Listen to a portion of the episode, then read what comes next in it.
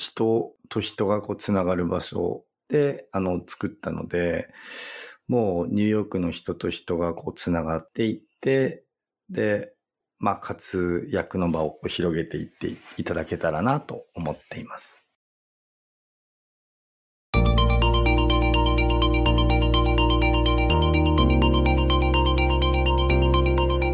NPO 法人まちづくりエージェントサイドビーチシティのポッドキャスト番組 SB キャストです。この番組は様々なステージで地域活動、コミュニティ活動をされている皆様の活動を紹介。活動のきっかけや思いを伺うポッドキャスト番組です。進行を務めますのは、私、サイドビーチシティにて DX 推進サポートなどの活動を行う高め知恵です。どうぞよろしくお願いいたします。それでは今回のゲストは、ニューヨーク在住日本人コミュニティの谷川さんでございます。谷川さんどうぞよろしくお願いいたします。はい。よろしくお願いいたします。よろしくお願いいたします。さて、それではまず簡単にではございますが、自己紹介からお願いできますでしょうか？はい。えー、ニューヨーク在住コミュニティの、えー、管理人をさせていただいております谷川智彦と申します。よろしくお願いいたします。よろしくお願いいたします。えっと、まあ、あの、簡単な自己紹介なんですけど、まあ、映像制作の仕事をしておりまして、で、約10年、もう少し前ですかね、まあ、このコミュニティを作って、あの、まあ、映像とか、あの、アートに触れる機会っていうのは、やっぱりニューヨークが、あの、最先端だと思ってますので、まあ、いつかそこのコミュニティで、あの、いろんな活動とかしてみたいなっていうことで、えー、作ってみたら、あれよあれよと、今2500名の方がですね、参加されてまして、毎日あの、申請が届くような状況になっております。ありがとうございます。毎日ですか？そうですね。活動としてはもう本当に、あの、ニューヨークにいらっしゃる方、あの、まあ、今活動されてる、活躍されてる方の、と一緒にライブをやったりとか、っていうこともやってたりとか、あとは私の方で、今こう動画、皆さん SNS でも作ったりとかされてますので、そのあたりの、まあ、アドバイスとかっていうのを、まあ、ライブ配信として、大体まあ毎週やってるような状況ですかね。はい。ありがとうございます。あ、動画配信のアドバイスとも行われている。ですね。そうですね。動画の、まあ、制作だったりとか、まあ、もちろんあのコンテンツ作り、こういう配信、配信もだからあのいろんな、まあ、こういうソフトとかも使ってますね。ありがとうございます。はい、そうですね。こちらの活動についてですけれども、こういうような活動をするようになった、はい、主だった理由っていうのも何かございますでしょうか？そうですね。私が、あのやはりこうニューヨークっていう、まあ、憧れっていうかあの、まあ、アートも映像もやはりこう日本とは全く違いますので映像自体はあの、まあ、ポートランドであの私の師匠がエミー賞をあの取ってましてで彼らからあの学んであの独立したっていう状況なんですけど、まあ、やはりこうニューヨークっていうところにもまあ支社があったりとか、まあ、彼らもニューヨークの中でも活躍してますのでやはりこう、まあ、一番こうニューヨークっていうのはあの憧れの場所であるっていうことでその中であの日本の方がどういう活動をされててどういうつながりができるかなっていうことでじゃあ Facebook グループ、まあ、コミュニティを作ってみようかっていうことであのただやってみたっていうそんな感じですかね。うん、はい、うん、なるほどですね。そういうまずは Facebook ページを作るっていうところから始められたということですね。はい。そうですね。はい。何か、この先に目的としていることとか、どうなっていければいいなとか、そういうものって何かあったりするんでしょうか？やはりこう人と人のつながりっていうのが一番まあ、いつの時代も重要かなと思ってまして、ただこう健全なグループにしたいんですね。だから、あの、まあ、人が増えてきて、一旦、あの、まあ、投稿自由にしてたんですけど、やはりこう、いろんな方が入ってくると、そのあたりっていうのが、こう、まあ、入ってきて欲しくない方もいらっしゃったりとか、あの、スパム的なこともあったりしたので、一旦、あの、投稿止めてるんですね。だから、まあ、この先どうやっていけばこう、まあ、健全な方たちがこう、まあ、ニューヨークの状況情報とかを共有したりとか自分の、まあ、役立つこと人にこう提供できることをあの話できる例えばライブの機会だったりとかそういうのができるかなっていうことをちょっと今模索してる状況で、まあ、活動自体はだからあの私がライブをしてるぐらいで、はい、皆さんには今こう投稿を止めてるような状況ですね。逆にちょっと伺いたいですけど、どうしたらいいんでしょうかね。ああ、なるほど。健全なグループとしてですね。はい。確かにそうですね。あの、本当に2500人と本当にいろいろな人たちが関わってるところだと、なかなかうまく運営をしていくっていうのも難しいところになってくるんだろうなと思います。だから、何でもかんでも投稿していいかっていうと、オープンにしてるとなかなか荒れてしまうこともあるっていうのが難しいところで。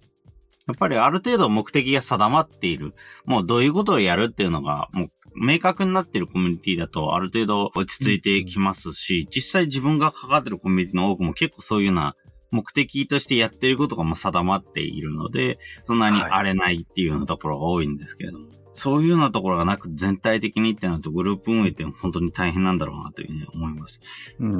そうですね。うん。はい。なのでまあ、そのあたりですかね。うん。ですね。まさに。はい。まあ、最終的にはこう、あの、皆さんでこう、いろいろつながりを持てたりとか、まあ、情報発信、正しい情報発信とか、人の役に立つようなことを発信できる、まあ、コミュニティになっていけばいいなと思ってます。はい。うん。なるほど、ありがとうございます。そうですね。はい、役に立つことを配信してる、いけるようなコミュニティになればいいですよね。そうですね。はい。結構このような形だと、身近なところの中だと、音声だけででもいいので、あの、うん、毎日定期的に配信をするとかいうようなことをやってらっしゃる方はいらっしゃいますね。ああ、なるほど。音声で投稿する。映像まで含めようと思うと意外とセッティングが大変で、そんなに毎日できるって問題もないですけれども、音声だけで、例えばたったの30分とかっていうのであれば、意外となんとかなるっていうようなこともあったりして、いいヒントをいただきましたね。し、はい。どこかの、例えば、あの、お店に行く途中を中継すると言っても、やっぱり映像だとなかなかカメラの位置をどうしようとか、あとは映っちゃいけないものを映っちゃったらどうしようとか、そういうのはあるんですけども、音声って案外そういうのないので、やっぱり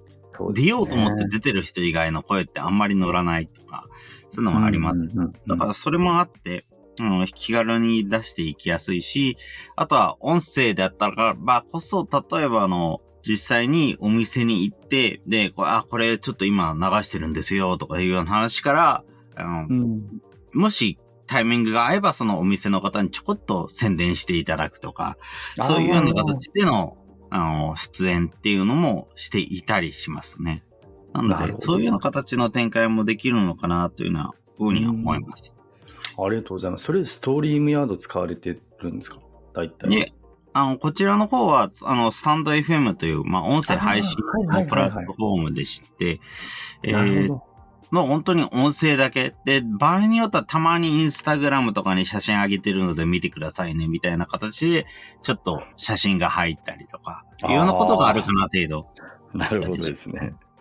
やはり、あの、動画を映す設備がないっていう時もあるし、そもそも動画を、のために、例えばカメラを固定して持ち歩かなければいけないとかなると、うんうん、何かと機材が必要になるんですけども、音声だけだったら、あの、最悪スマートフォン1台だけでもなんとかなったりするので。だからそういうような使い方で、なんとなく街に溶け込んでいくっていうようなやり方もあるのかなっていうふうに思います。あありがとうございます。で、インスタグラムにちょっと写真載せたりとかですね。はい。あの、はい、自分も、その、そちらの方は、あの、神戸の方で、自分自身神戸は全然行ったこともないので知らないんですけども、なんとなくすごく身近に感じられる、そういうようなことをやってらっしゃるなというふうに思っていますので、やっぱり一つ音声っていうのもあるのかな、っていうふうに思いますね、うん、ありがとうございます。はい、ちょっとやってます。あの、映像畑なんてこう、音声だけっていうのはあんまり、うん、やっぱり、ね、逆に思いつかなかった違ってきちゃいますけどね、はい、いろいろ感覚が。いや、でも、あの、まあ、情報発信されたい方とかはそちらの方がね、いいと思いますし、はい、スタンド FM のリンクを、まあ、この Facebook のコミュニティに貼り付けてもいいのかなとうん。思いますので。ね。だから、はい。あの、これからライブしますとか、そういう予定だけに限り投稿は大丈夫ですとか、いうふうにするとか、あとは一度、Facebook だったら承認制でコメントをするみたいなこともできる、できたと思いますので、そういうところで、あの、ライブの予定とかあそういうのであれば全然 OK ですよっていうふうにするとか、いろいろできるのかなというには思いますよね。なり、なるほど。そうですね。ありがとうございます。ありがとうございます。ちなみに、ニューヨーク在住の方々、まあもちろん対象という形でいろいろとこういうグループは進めてらっしゃると思いますけれども、その他に何か、はい。何か届けたいなとか、あの、この情報を届けてみてほしいな、変わってってほしいな、考えてほしいなっていうような方っていらっしゃいますか？ああ、届けたい方ですか？そうですね。はい。まあ、例えばニューヨークに住みたいけどどうしたらいいかなとか、あーまあ、海外生活憧れてるけど一歩、まあ、踏み出せないっていう方が、まあ、実際に、まあ、インスタグラムとかで僕もあの、まあ、写真家の方とかこのグループで知り合ったんですけどやはりこうどういう状況で、えーどういうふうになってニューヨークにいるのかっていうのが、まあ、見えればとてもその人たちの参考になるのかなって思うんですよね。まあ、ただ、あんまりそれをこう大々的に出したいっていう在住の方もいらっしゃらないと思うんですけど。うん。でも、本当に日常の、あの、ちょっとした写真であったり、あるいはちょっとした動画であったりが、結構他の地域に住んでいる人、例えば本当に日本にいる人からすると、すごく新鮮なものに見えてくると思いますし、えまあ、そういうようなところで、あ、こういうような、まあ、ものが、今、海外だと普通なんだとか、こういうようなのが、今、海外だとあるんだっていうのを知る機会にはなってくるのかなというふうに思いますので、そうですね。ありがとうございます。今っていうのは、こういうような、例えばインターネットの動画とか静止画とかの情報とかっていうのは、今どれだけ配信されているとかあるんでしょうか？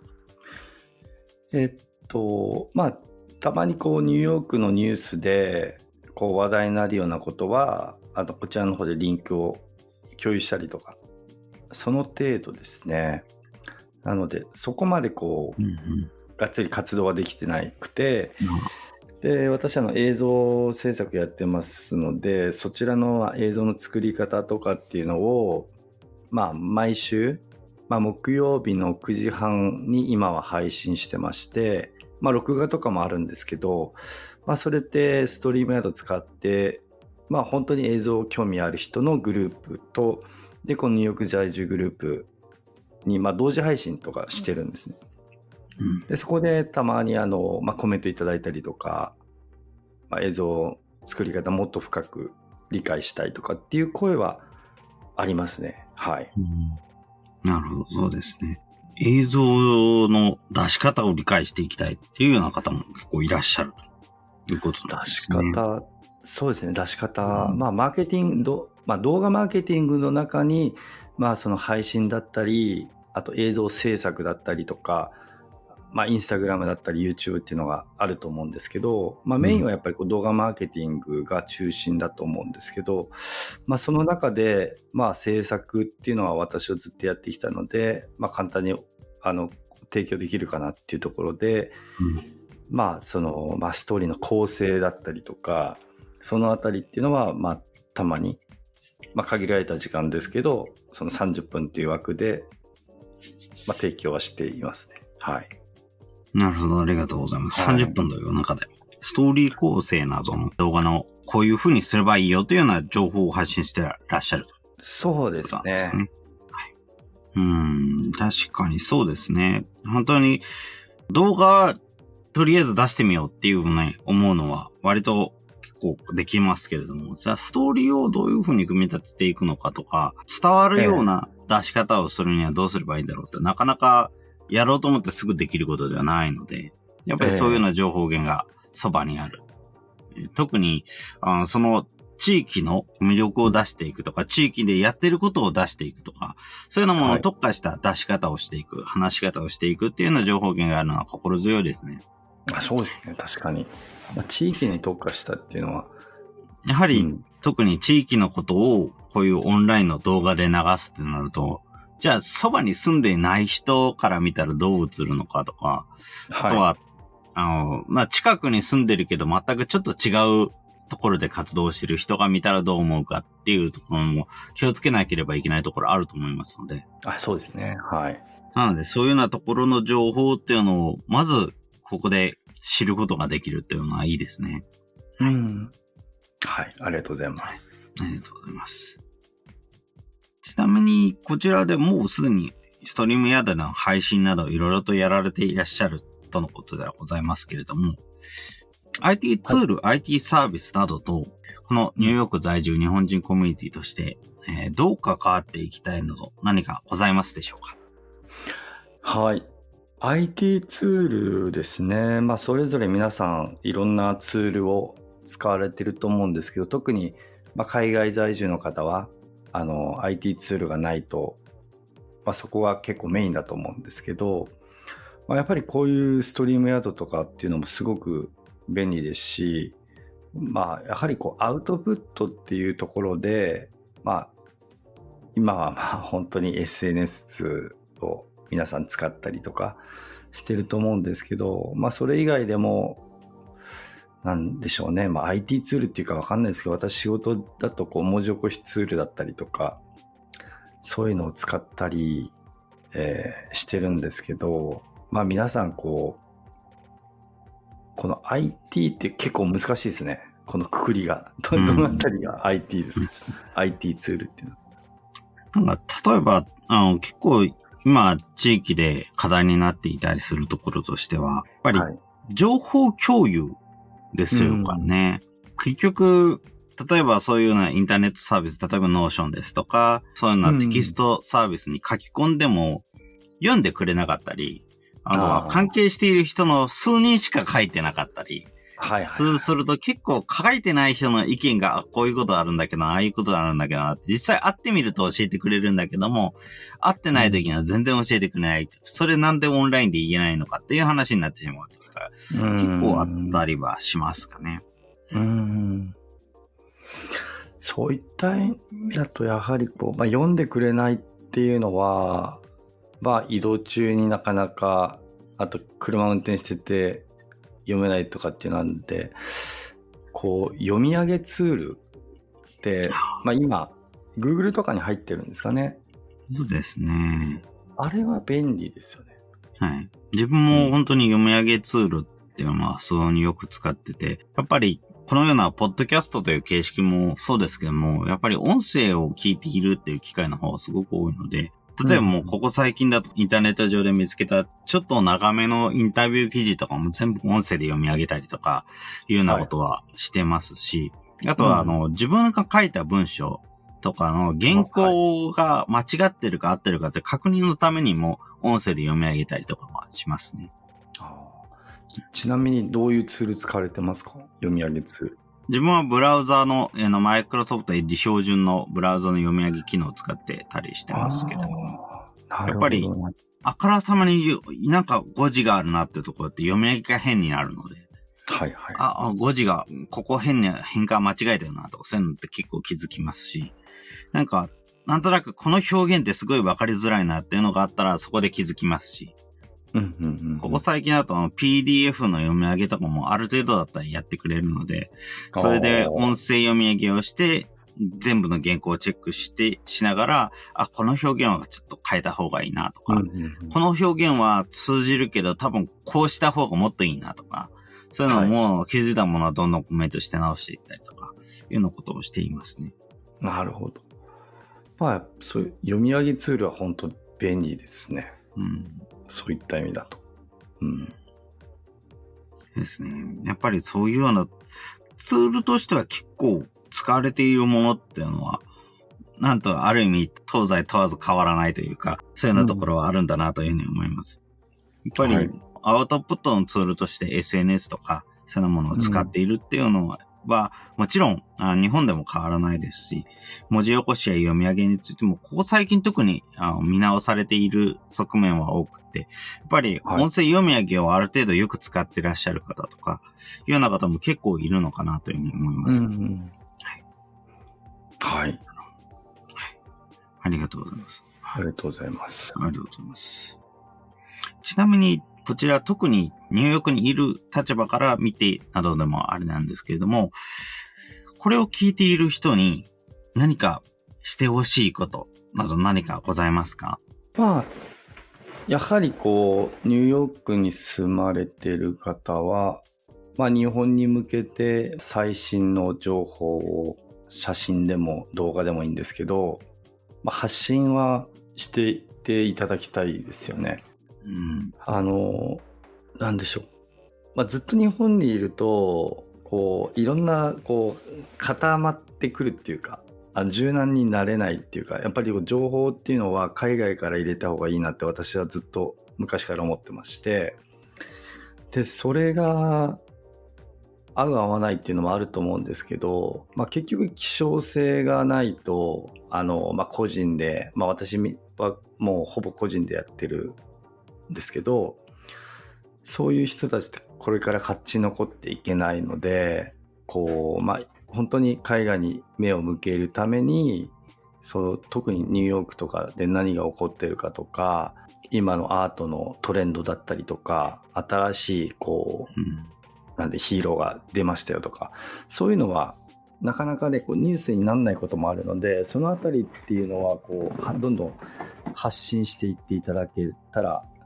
あの、うん、いいですよね。うん、そうですね。はい。まあ、あと子育てとか、ね、ああ、なるほど、そうですね。はい。普通にそうですね。世代の方が聞いてると思うので。はい、うん。子育てについては本当にあの、いろいろなところに情報があって、ノウハウもすごく溜まっていると思うんですけども、案外その情報が自分の自治体の外に出てないっていうようなことが多いなっていうような感覚はありますね。ああ、そうですね。本当に子育て支援団体って本当にどこの町に行っても大抵あるんですけれども、その町の情報がじゃあ、隣の町に行って情報があるかどうかっていうと意外となかったり、日本だったら仕事には結構情報網って繋がってて、例えば横浜だったら18区あって18区すべての子育て拠点の情報って共有はされてるんですけども、じゃあ隣の市に行くとどうですか？隣の県に行くとどうですかって案外伝わってないとかいうようなことが結構あるという話を聞きますし、うんうんうん、やっぱりそういうようなところがお互いにせっかくインターネットもあるんですから、お互いに情報を共有し合って、いいところは真似ていければいいなっていうようなところはありますね。うん、そうですね。はい。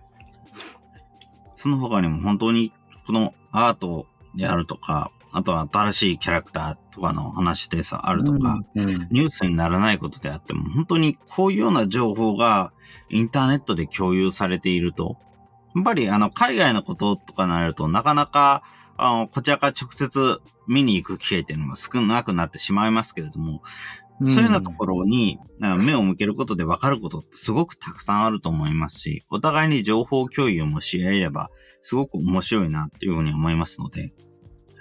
そうですね。もうスマホがあれば、可能性はもう広がるので。うん、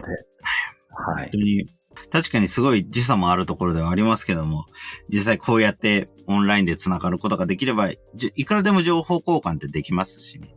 うん、特に同じ業種だからこそ案外、あの、繋がらないっていうことって結構あるという話も最近聞きます、ね、ああ、はいはいはい。例えば本当にあ、ニューヨークでやってるアートと日本でやってるアート。まあ日本国内でも日本の東京でやってるアートと、例えば関東ちょっと出たところ、そういうようなところでやってるアートっていうのってまとまって全然違うものになってくるので、やっぱりそういうようなあの、地域を超えたつながり、同業種のつながりっていうのができるっていうのは本当にオンラインならではだなっていうふうに、ここ最近いろんなところ、話を聞いていて感じますね。はい。はいはいはい。確かに。だからそういうような情報交換ができるといいですよね。そうですね。うん。もう、どこにいてもアクセスできますので。うん、はい。あとはやっぱりこうちょっと話戻るかもしれないですけど、ツールっていう意味だと、今、あの、会員サイトとか簡単にできますよね。ああ、そうですね。オンラインで何かを教えたいとか、例えば、あの、書書道を教えたいとか、あの、まあ、動画を教えたいとか、そういう方が、まあ、ティーチャブルとか、そういうので簡単に、そういう講座を開くこともできますし、いろんなツールがあって便利ですよね。ただ、ドル建てだと高いっていうのがネックなので、日本にももっとそういうちゃんといいサービスができればいいなって思ってるんですけど。そうですね。どうしてもこう、ああいうマーケティングツールっていうか、そういうのってなかなかこう、日本はなんかちょっと遅かったりしますよね。そうですね。やっぱり、うんこう最近の感覚としてやっぱり日本はなのかどうかのわからないですけども、こういうインターネットツールと使える人と使えない人の差が激しいので、使える人向けに何かをしようっていうような人はいるけれども、そのちょうど中間に向けて何かをしようっていう人は極端に少ないなという感覚はあります、ね。ああ、なるほど、なるほど。自分の周りだとプログラミングについても、本当にプロフェッショナル向けの情報はたくさんあります。うん本当初学者向けの情報もまあまああります。初めてプログラム言語を書いてみるどれがいいのかとか、そういう情報はあります。うんただ、中間のどういうようなツールを使えば、どういうようなものを使えばより効率的にものが作れるようになるのかとか、できる人はこういう風にやると上達が早くなるよとか、そういうようなうん技術についての情報とか、そういうの話ができる場所っていうのは極端に少ないなっていう感覚はあ確かに。ります。うんそうですね、おっしゃる通りですね。そのあたりっていうのは、やはりそちらもあまり変わらなかったりするとか、あったりするんでしょうまあ、結局、マーケットを皆さん見て、スタートするからだと思うんですよね。か。うんうんやはりこう、まあ、初学者の方っていうのは、まあ、裾だから広いじゃないですか。広くこうリーチできるっていうところでスタートする方が多くてあとやはりこう、まあ、一番上の、トップのところで言うと、まあ、高額商品が販売できたりとかまあもちろんそこはあのスキルが高い分収入もいいので払えるじゃないですか。だからそういうところがあると思うんですね。そう中級者向けっていうのは確かに、まあ、私は映像の世界ではなかなかないですよ。うん。ああ。やはりこう、なんですかね、こう、中級ぐらいに行くと、まあ逆に忙しくて教える人がいなかったりとか、まあそれもありますよね。確かに。そういうのがあるかもしれないですよね。まあこれから増えてくるとは思うんですけど、でも、うん初心者向けが圧倒的に多いので、そこに向けての YouTube とか講座っていうのはたくさんあるんですけど、じゃあそこから先どうしたらいいかっていうのは、あまりないですね。ですよね。はい。自分もそうですね。本当に、あの、プログラミングの、本当に初学者向けの講習とか自分もやったりはするんですけども、じゃあ、その人たちが、じゃあ次にどこに行けばいいのっていうのを案内がなかなかできなくて。でじゃあね。例えば、まあ、今回自分がお話をしていたのが中学生なんですけれども、中学生はじゃあ、そういう大人向けのコミュニティの話してもしょうがないし、うん。じゃあかといって、じゃあそういうようなところあるかっていうと、本当にポツンポツンとしかないし、やっぱり中学生とか高校生とかになるともう年代が関わる話なので、やっぱりはい情報をやっと見つけたって時にはもうその主催になってる方大体卒業しているとかそういうのがあったりしますし、なかなかここに行けばいいよとか、こういうところがあるよって話をするのが難しいなというのはすごく感じますね。ああ、そうですね。確かに。うんうん。うんなるほど。やっぱり、そこのあたりの課題っていうのは、どこの国に行ってもあんまり変わらないものなんですかね。変わんないと思いますね。あの、なるほど。まあ、ただアメリカは結構、まあ、映像の中で言うと、まあ、結局映画社会ですよね、アメリカってうん映画社会なので、まあ、映像好きだなとか思ったら、テレビの世界じゃなくて映画の世界に行く人が多いんですよ。日本だとテレビ局入りたいとか、方が多いんですよ、ね。確かに、そうですね。え映画の会社が少ないので、だその分その映像を教えるっていうとの幅は結構ハイレベルのことも教えてくれたりとかっていうところはありますね。うん、なるほど。ありがとうございます。本当、はいそこのあたり就業先が変わってくるっていう形になるんですね。結構目指す先は案外変わらなくてもっていう。なるほど。そうですはい。はい。っぱりそういうところが、なんですね。なんかこう、堅実な日本と、そのドリームを求めるアメリカの、やっぱりこう、映画だと、その監督で、ね、かなり、うんあの、視聴されると、まあ今なんて、ネットフリックスもそうですけど、やっぱ夢がありますよね。うん。テレビだともうサラリーマンで終わって、テレビ局なんて作れないので、うん。なかなかやっり、ぱりそこで頭打ちになって途中で気づいて、あの、まあ、僕の友達もあのテレビのディレクターいるんですけど、やはりこうテレビの業界でみんなうつ病しかやっていけないと、みんなうつ病ですっていうことをあのうん友達が言ってたので、なるほど、確かなかなかやっぱりこう、まあカルチャーですよね、それは。に。ううんん。ですね。まあ話が脱線しましたけど、うん。まあ、ね、いい中級者向けが少ないっていうのは、まあ、裾の部分がうん。初心者の方の裾がすごく広くて、まあ、トップ層はお金持ってるから高い講座もあのすぐあの入手したいのでそこがやっぱり中級者が人気がない理由じゃないですか。うん、そうですね。やっぱりなかなかそうなってしまいますよね。本当に、はい。ある程度余裕が出てきて、じゃあどこを見るかっていうと、本当に初心者向けのものっていうのはすごく出しやすいし、あとは上級者向けのものっていうのも、やっぱりある程度出しやすいところあるんですけど、本当に中級者向けってどこに出せばいいのかっていうのがうん分かりづらいっていうような問題はありますね。そうですね。おっしゃる通りですね。ありがとうございます。はい。ちなみに、えーニューヨーク在住日本人コミュニティとして、はい。今後やりたいこと、やってみたいことなど、他に何かございますでしょうか？今後やりたいこと、そうですね。まあ、毎週っていうか、まあ、テレビ番組みたいにこう誰かがライブやってる状況を作りたいですね。つ常に。もうここにニューヨーク在住グループにアクセスすれば、誰かライブをやってる、あの、もう、そう、そういう人がもう、まあ、たくさんいらっしゃったら、なんかテレビより面白いじゃん、みたいな。ニューヨークのことわかるからいいねっていう風になるかなと思ってて、まあ、それまとめて、YouTube で配信したいですね。うん。アーカイブして。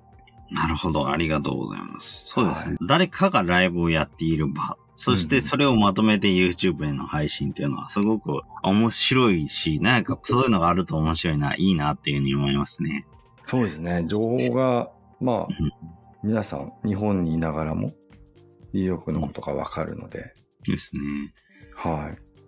やっぱりそういうようなところも、先ほどのお話をした音声のコミュニティなんかも結構そういうようなことをやっているっていうところがあって、実際の内容っていうのは自分はよく知らないですけれども、そういうような音声で何かを発信している、しかもその一つのところに住んでいるっていうような方々が集まって、じゃあ自分この時間はライブをしますとか、この時間帯に配信をしますとか、そういう情報のやり取りをし合ったり、あとは毎週当番を決めて、えーこの日は、ね、誰々さんが大体この時間で魅力について喋ります。誰々さんがこの時間は食について喋りますとか、うん、だからそういうようなお店の情報について喋りますとか、そういうのを大体週に、えー5日間、まあ、順順々で決めて話をしていくとか、そういうのはいろんなタイプの放送をしている部っていうのはあるのは聞いていますね。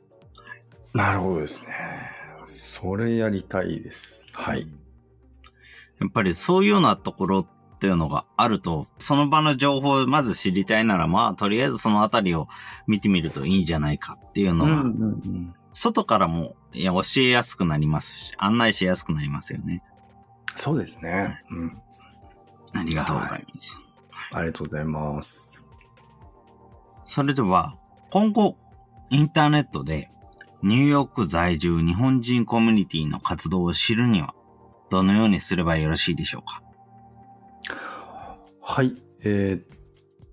と、まあ、ニューヨーク在住日本人コミュニティの活動をするにはですね、まあ、二つありまして、一つは、まあ、Facebook で、あの、ニューヨーク在住日本人グループっていうのがありまして、グループに入っていただく。うん、もちろん、あの、まあ、承認制なんですけど、まあ、3つ質問がありますので、それにお答えいただいて、承認をさせていただくと。で、まあ、もう一つは、あの、私、メールマガジンやってまして、で、そこに登録すると、まあ、映像のこととかがメインで、映像とか AI とかのことをメインで話してるんですけど、まあ、そこにもリンクを貼ったりとか、たまにこうニューヨーク在住グループでこういうライブやりますよっていうのも発信してますので、まあ、そこに登録をしていただくことが、その2つですかね。ただ、あの、今、私のサイトが今、リニューアル中なので、まだ出てこないと思います。はい。なるほど、ありがとうございます。そうですね。メールマガジンでなんとなく知るっていうのは面白いですよね。そうですね。なんかだと Facebook グループのですね。そうですね。ありがとうございます。そうですね。やっぱりなかなか、あの、メールマガジンって本当に昔からあの使われてる手法で、うん、え、なんで今更っていうふうに思われがちなところもありますけども、意外と今だからこそ、そういうような情報って使えるのではないかなというふうに思ったりします。本当に画像一つだけ、動画一つだけだと結構情報偏ってしまって、なかなか他のところに飛び火しないのに対して、うん、メールマガジンだとそういうような情報をなんとなくつまみ食いができるっていうところはありますし。そうですね。うん、もちろん、よりそういうようなものが見やすくなる環境とかツールとか工夫とか、そういうのは出てくるんだろうなとは思うんですけれども、やっぱりメールマガジンが起点になるっていうような、そういう情報のアプローチってあるなっていうのを最近感じています。そうですね。おっしゃる通り、やっぱりこう、うん、まあ LINE も、まあ LINE もありますけど、こう LINE は、まあスマホだけなので逆に。うん。ねですね。なんでしょう。ゆっくり見れないっていうか、うん、あといろんな情報があるので、なかなかこう、うん、既読にならないこともありますまあ、メールはまあ検索していつか見ようかなっていうところもあるかもしれないですし。そうですね。本当にこういう LINE のグループとかだとやっぱり情報が流れていってしまうので、なかなか話題の途中で別の話題をしづらいとかいうのってありますね。えー、まだ Facebook グループだとその投稿の返信っていう形にすれば話題をぶった切って話っていうのもある程度しやすくなるのでいいんですけども、なかなか LINE だと本当に一直線しか、うん、コメントのスレッドがないので、そこは難しいなというところありますね。うんうんうん、そうですね。はい。ありがとうございます。はい。それでは、えー、最後の方にはなりますけれども、ニューヨーク在住日本人コミュニティの活動のキーワード、こちらをお伺いできますでしょうか？はい、活動のキーワードはやはりこう人ですね。こう人と人がこうつながる場所であの作ったので、もうニューヨークの人と人がこうつながっていって、で、まあ活躍の場を広げていっていただけたらなと思っています。ありがとうございます。人と人がつながる場ですね。はい、そうですね。うんうん。そうですね。やはりインターネットがあるからこそ人と人がつながりやすくなるっていうような取り組みもあると思いますので、うん、はい、やっぱりそういうようなものを活用していっていただければ嬉しいですね。うん、そうですね。はい。ありがとうございます。そうですね。はい、それでは、その他何か、これは言い忘れたな、これを最後に言っておきたいな、など何かございますでしょうか？あ、まあ、言い忘れたことっていうのはないんですけど、まあ一つこう、そのコミュニティを運営する中で、ちょっとあの、伺いたいことがありまして、あの、まあアメリカだからが、こう、ルームシェアってよくあるんですよね。はい、ルームシェアっていうのがあって、えー、今ここに私は住んでますと、で、これをルームシェアしたいので、えー、誰か一緒に住む人いませんかっていう投稿をしたいですっていう、あの、そういうなんかプライベートのをさらけ出す方がいらっしゃるんですけど、そういう時ってどうされるああ、まさそうですね。あまり、こちらでは聞かない内容にはなりますけども、やっぱり、そういうようなところってたまに自分は、あの、ディスコードのグループとかでは聞いたりはしますので、やっぱりそういうようなところは本当に、あの、パブリックな場だとなかなかしづらいですけども、なある程度もう見てる人が分かってるっていうような場で少しずつしていくのがちょうどいいのかなっていう感覚はありますかね。そうですよね。Facebook グループだとままだお互い知らない方がいらっしゃるから。ん、そうですね。うんうんうん。あありがとうございます。逆に、例えばそういうようなのは、ある程度、もう、うん勝手がある程度知れているグループであれば、そういうお話ってあるのかなっていうふうには思います。うんうんうん。なるほどですね。なんか今、ディスコードっていう話出ましたけど、ディスコードでグループとかや、やっぱり便利ですか？そうですね。特にテクノロジー周りだと、最近だと黙々会っていうのはグループが作られているところが多くて、まあ、主には時間を決めて、いろんなところの人が集まって、黙々と作業、個人の作業をする。場合によって、その作業について質問し合ったりとか、いうようなことができる場っていうのを作っていることが多いんですけれども、まあ、そういうようなところは、昔はまあオフラインでやってて、えーどこかのあコワーキングスペースとかの会場を借りてやるっていうことが多かったんですけれども、やっぱりそれはコロナ禍を経てっていうのもあって、やっぱりうん。皆さんなんだかんだ言って、どこのコワーキングスペース行くにしてもちょっと遠いっていうような方もいらっしゃるんで、そういうようはな方々は、まあ別にオンラインで集まれればオンラインでっていうようなところで集まってオンラインで話をされてるっていうようなところも多いですね。やっぱり、うん自分が知っているところなんかだと特にああ全く違うところの地域の人が集まっているので、今更オフラインに戻せないっていうようなところもありますし、体の不自由とかで、なかなかあの、外に行って集まってっていうのができないっていうようなところもあります。そういうの時にオンラインを活用して、オンラインで、まあ、軽く話をするだけだけども話し合って、じゃあ実際にわからないところを相談し合ったりとか、いうようなことをしているつながりっていうのは結構ありますね。あ、そうなんですね。なるほど。お映像は共有できないですよね。あの、ライブみたいなのは、ディスコ一応、内輪であれば映像は共有はできるので、例えばあの、ちょっとここどうしてもわからないんですけど、画面見せますねとか、いうようなことをやられてる方はいらっしゃいますね。はいはいはい。あとは本当にあの配信をする予定も何もないんだけども、ちょっとしたゲームの、ゲームの配信を見て、えーそれについてえーいろいろ言ったりとか、あとあの最近だとゲームの発表会とかを一緒にみんなで見ましょうみたいなことをやってる人たちはいますね。あ、なるほど。YouTube のリンクとか出はい。して。ディスコードで、最近だとディスコード上で YouTube をホストしてみるっていう機能がついているので、へはい。なので、そちらを使って、一応、録画配信だと無料版だと30分限定だったと思うんですけれども、ライブ配信の場合は特に制限なくいくらでも見られるということなので、あ発表会の時間は全員で、その、ディスコードの機能を使って YouTube を見つつ、みんなで、それについて、あ新しいもの出たね、とか、あやっぱりこのシリーズの新作が出るんですね、とか、そういうような話をし合ったりして、えーいることは結構ありますね。じゃあ結構あの会員サイトとかであの有料講座とかを買った人はディスコードとか使って学んだりすることもあるんですかね？グループで動画を共有できるってことですもんね。そうですね。やっぱりそういうようなケースもあるのかなと思います。ああのグループで動画を共有したりすることもあるし、ただ講師の人がその場に立って、生徒の人たちがそのグループに聞く専用のスペースっていう形で作ることもできるので、そこの聴衆者として入ってっていうような形で、えー講義形式でやるっていうようなところをやってるところも話もありますし、いろんなパターンもあるのかなというふうに思います。なるほどですね。いや、勉強になりました。今ミ、あのミッドジャーニーでしか使ったことないので、うんああ、有料ではやってるんですけど、まあこの Facebook グループで有料のものを配信するのもちょっとどうしようかなと思ってたので、もう本当にいろいろなパターンもあると思いますので、ぜひ、うん。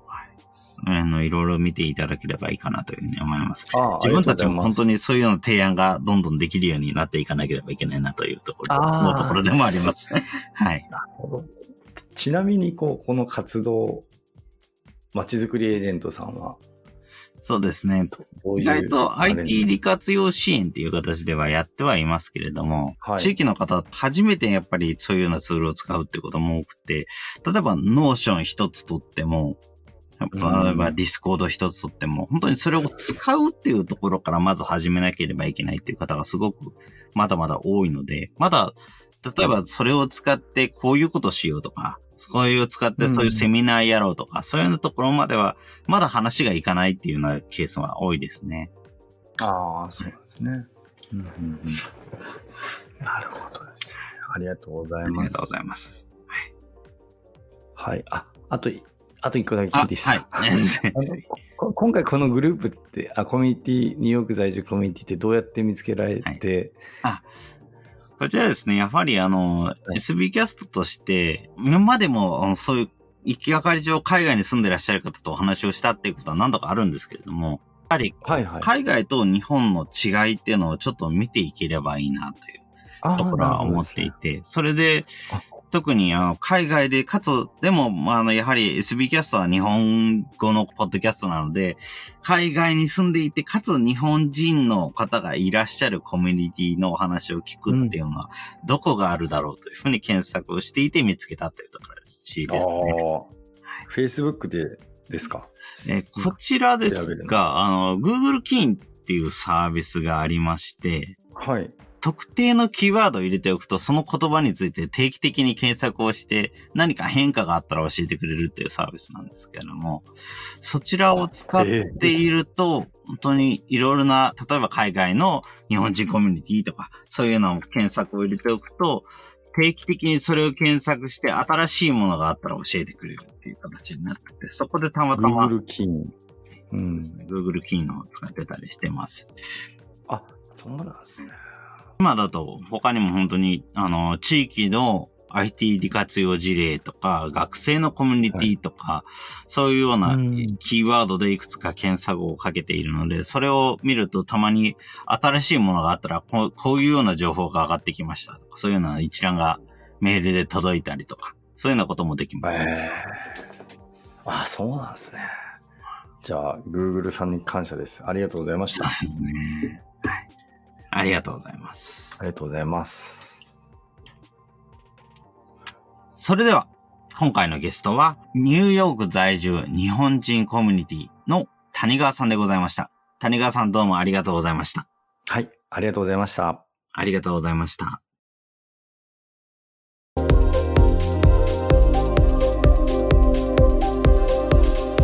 今回はニューヨークにて映像制作の仕事をする傍ら、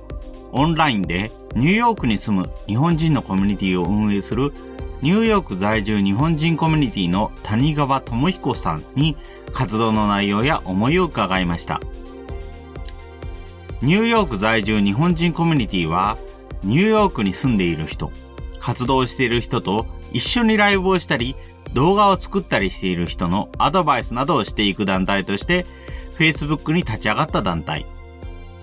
現在2500名以上の方が参加していて、毎日参加申請が届くような状態になっています。いつの時代も人と人とのつながりがとても重要。ニューヨーク在住日本人コミュニティで様々な情報交換をし、人の役に立てるコミュニティになっていければいい。健全なグループにしたい。そのためにどのような工夫が必要なのか。現在、谷川さんは考え、工夫しています。ニューヨーク在住日本人コミュニティの活動のキーワードは、人と人がつながる場所。人と人がつながって活躍の場を広げていっていただけたらと思っているとのこと。ニューヨーク在住日本人コミュニティのグループにアクセスすると誰かがライブをやっている。そういう人がたくさんいたらテレビより面白いじゃんみたいな、そんな賑やかなコミュニティにしていきたいと谷川さんは言います。今はオンラインを使えば遠くの人とも近くの人とも気軽につながれる時代。自分に近い活動をしている人、趣味や興味が合う人、様々な人とつながってコミュニティを作る。それが個人でも簡単にできる時代。皆さんも近くのコミュニティを探して気が合う人と、まずはオンラインで繋がってみませんか？このポッドキャストの感想は、YouTube やスタンド FM のコメント欄などで受け付けています。それらが使えないという方は、まちづくりエージェントサイドビーチシティサイトのお問い合わせフォームなどからご連絡ください。また、SB キャストは継続のための寄付受付を行っています。毎月1000円の月額サポートの内容となります。特典などご興味ご関心おありの方は、ぜひ寄付サイトもご確認ください。今後もこの番組では様々なステージで地域活動、コミュニティ活動をされている皆様の活動を紹介していきたいと思います。それぞれの視聴環境にて、ポッドキャストの購読ないし、チャンネル登録などをして次をお待ちいただければと思います。それでは今回の SB キャストを終了します。お聴きいただきありがとうございました。